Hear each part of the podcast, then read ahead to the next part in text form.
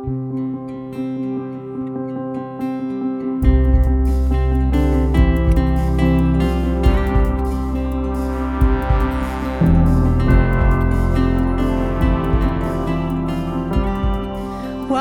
You're listening to the RPC Sermons Podcast.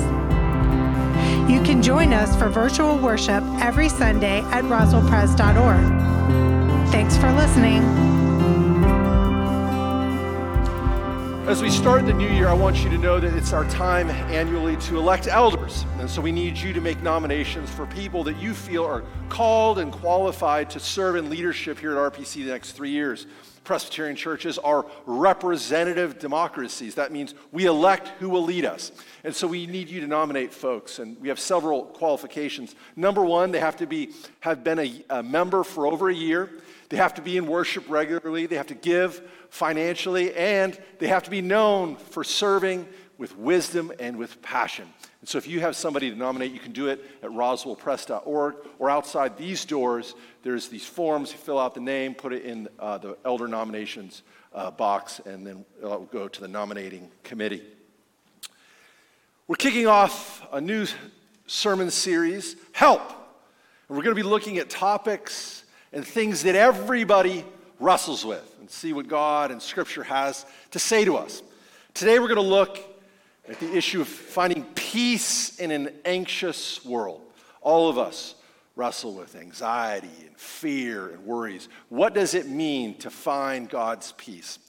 We're going to look at Philippians chapter 4, verses 6 through 7. So let's open our hearts, our minds, and our ears for the word of the Lord. Do not worry about anything, but in everything by prayer and supplication, with thanksgiving, let your requests be made known to God. And the peace of God, which surpasses all understanding, will guard your hearts and your minds in Christ Jesus. This is the word of the Lord. Thanks be to God. Let us pray. Gracious, loving God, I ask that you might speak to our hearts as only you can speak by your Spirit. Lord, we all wrestle, wrestle with the problems of worry, and frustration, and anxiety. So much in this world does not bring peace. So, how might we find that peace that passes all understanding? Lord, be our teacher. Now, may the words of my mouth, the meditations of our hearts be pleasing in your sight, our rock and our redeemer. Amen. My first car was given to me, and for good reason. I could trace six generations of this car. Andy gave it to his brother Joe. Joe gave it to me. I gave it to Joel. Joel gave it to Clint. And Clint gave it to some busser who worked with him at the restaurant. We named the car Thunderstruck after the ACDC song because you could hear it coming from miles away. Let me give you some of the specs of this car. It was an early 90s Honda Accord two door hatchback. The driver's side door did not open from the outside because there was no door handle. Okay. The windows would roll up and down with varying unpredictable speeds. There was no defrost, the muffler had holes in it so that when you drove, you felt like you were Maverick in Top Gun. It was covered with all kinds of bumper stickers. We passed it along from one to another as the odometer approached 300,000 miles on this car. Needless to say, there was kind of a precariousness in driving it.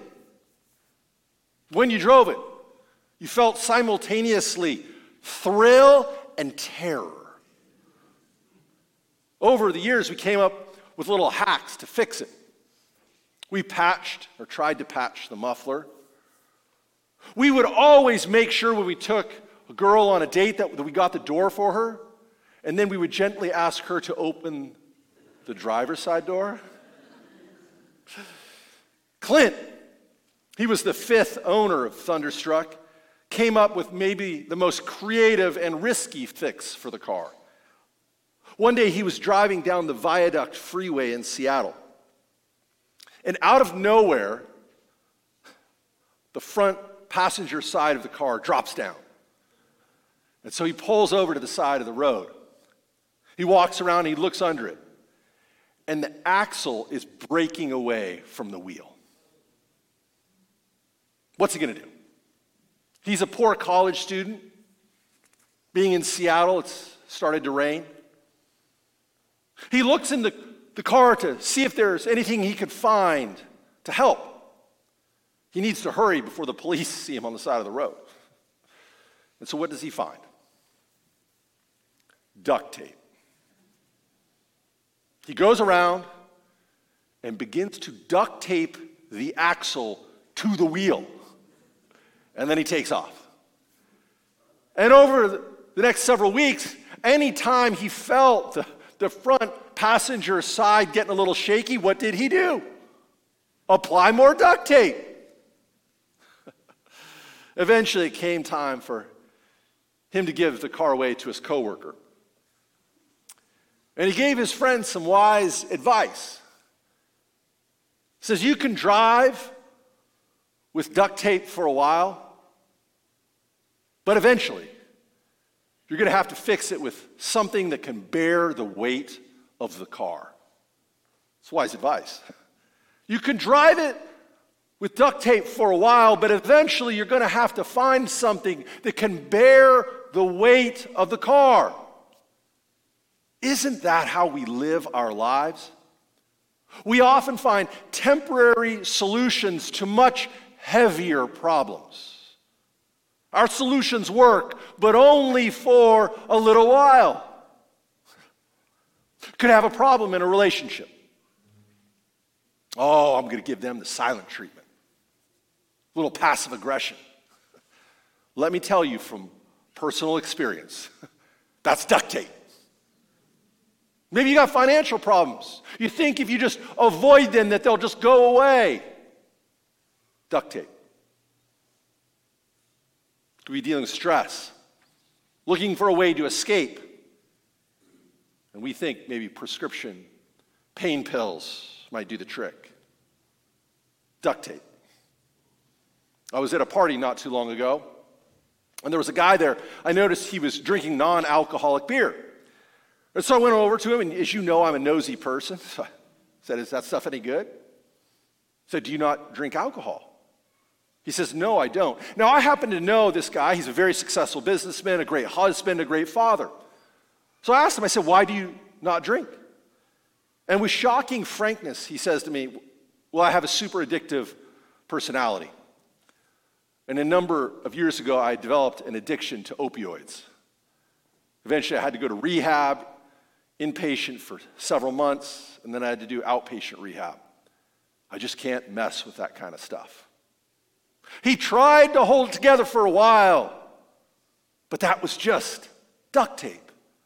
So much of our lives tends to offer temporary solutions to much more serious problems. I think all human beings are on the search for what the Apostle Paul calls the peace that passes all understanding.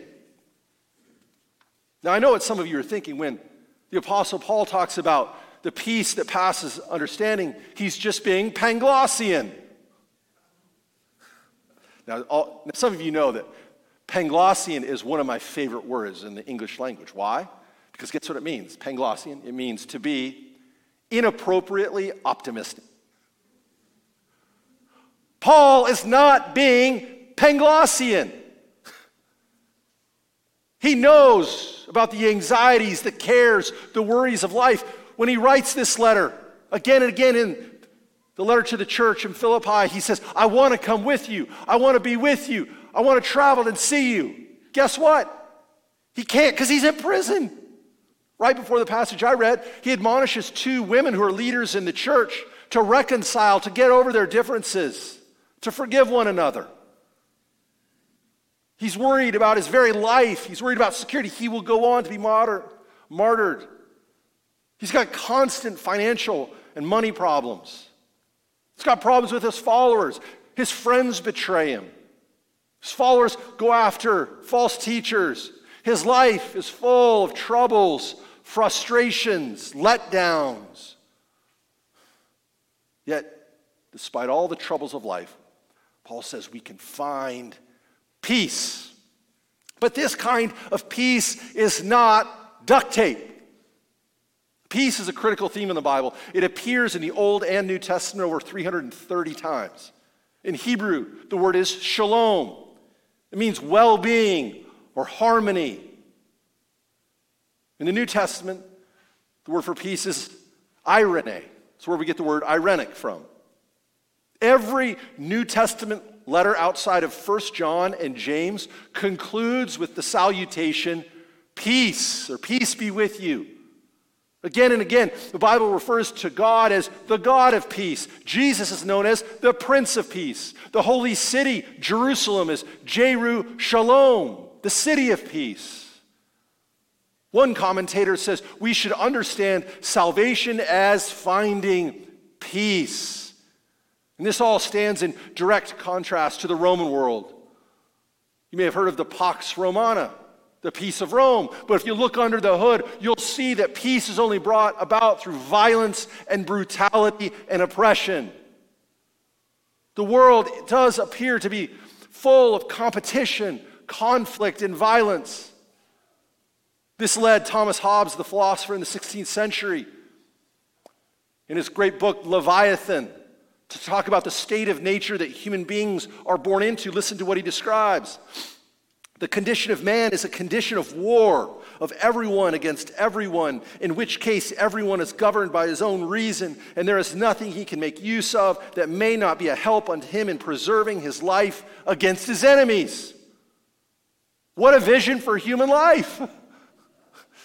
the state of nature is a war of everyone against everyone.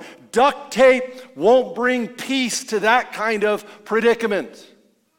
But it's interesting that the Bible often defines the world we live in in a similar fashion. Listen to what the Apostle Paul writes in Romans 8 To set the mind on the flesh is death, but to set the mind on the spirit is life and peace.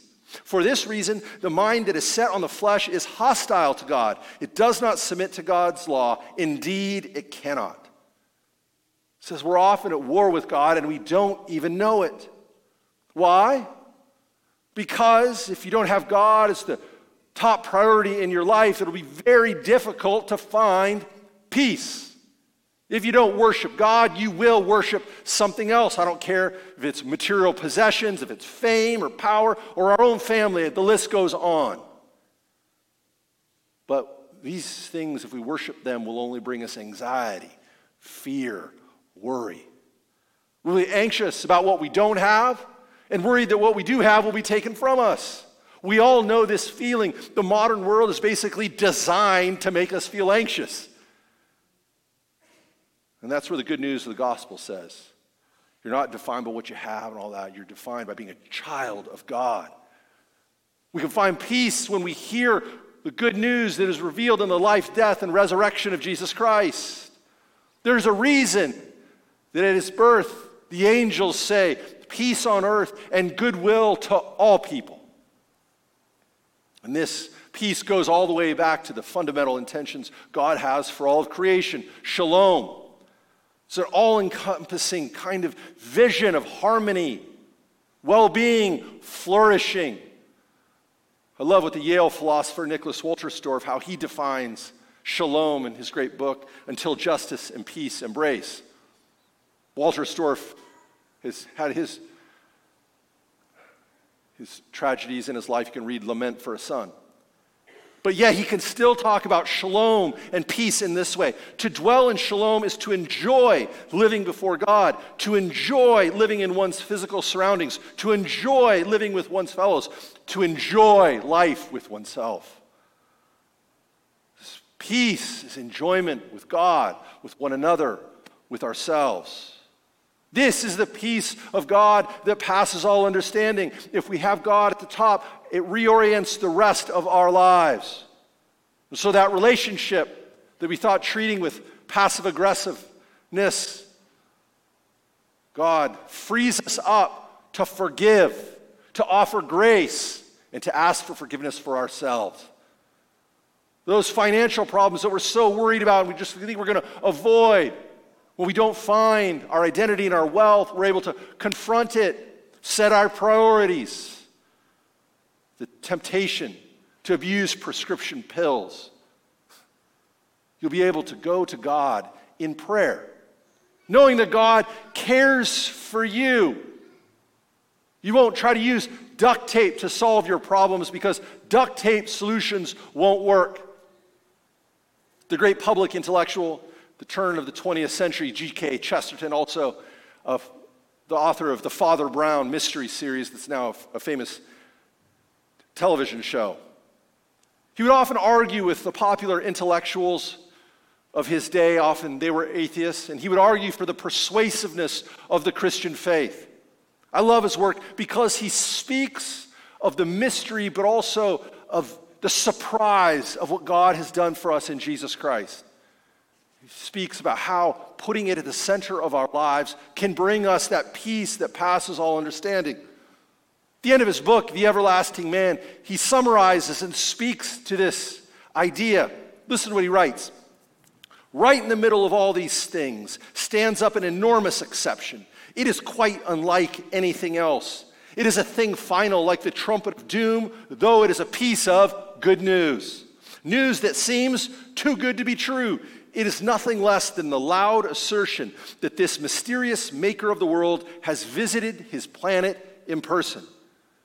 And at the end of this great book, he writes I have not minimized the scale of the miracle, as some of our milder theologians think it wise to do. Rather, I have deliberately dwelled on that incredible interruption as a blow that broke the very backbone of history.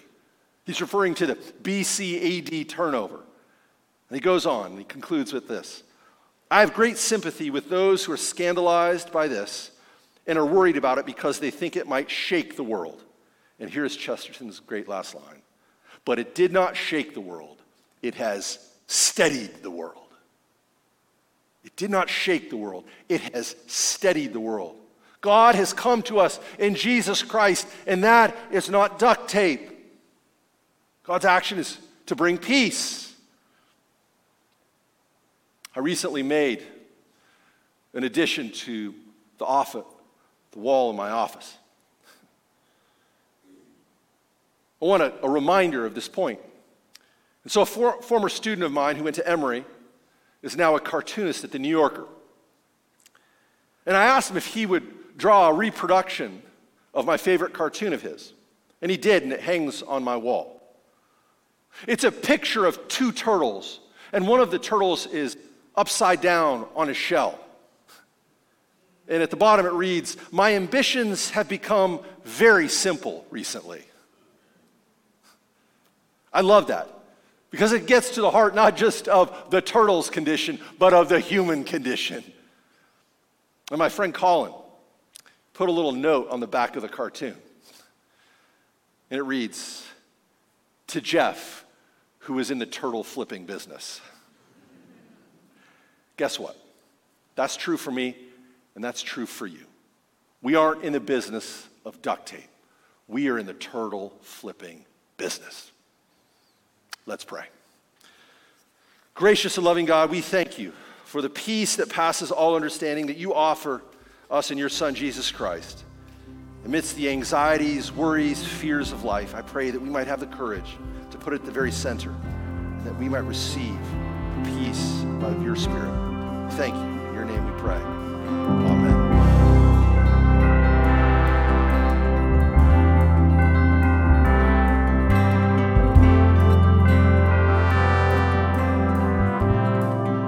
You've been listening to the RPC Sermons podcast. Please let us know you're here by visiting roswellpres.org and signing our digital friendship register. May the grace and love of God be with you today and throughout the rest of your week. Thanks for listening.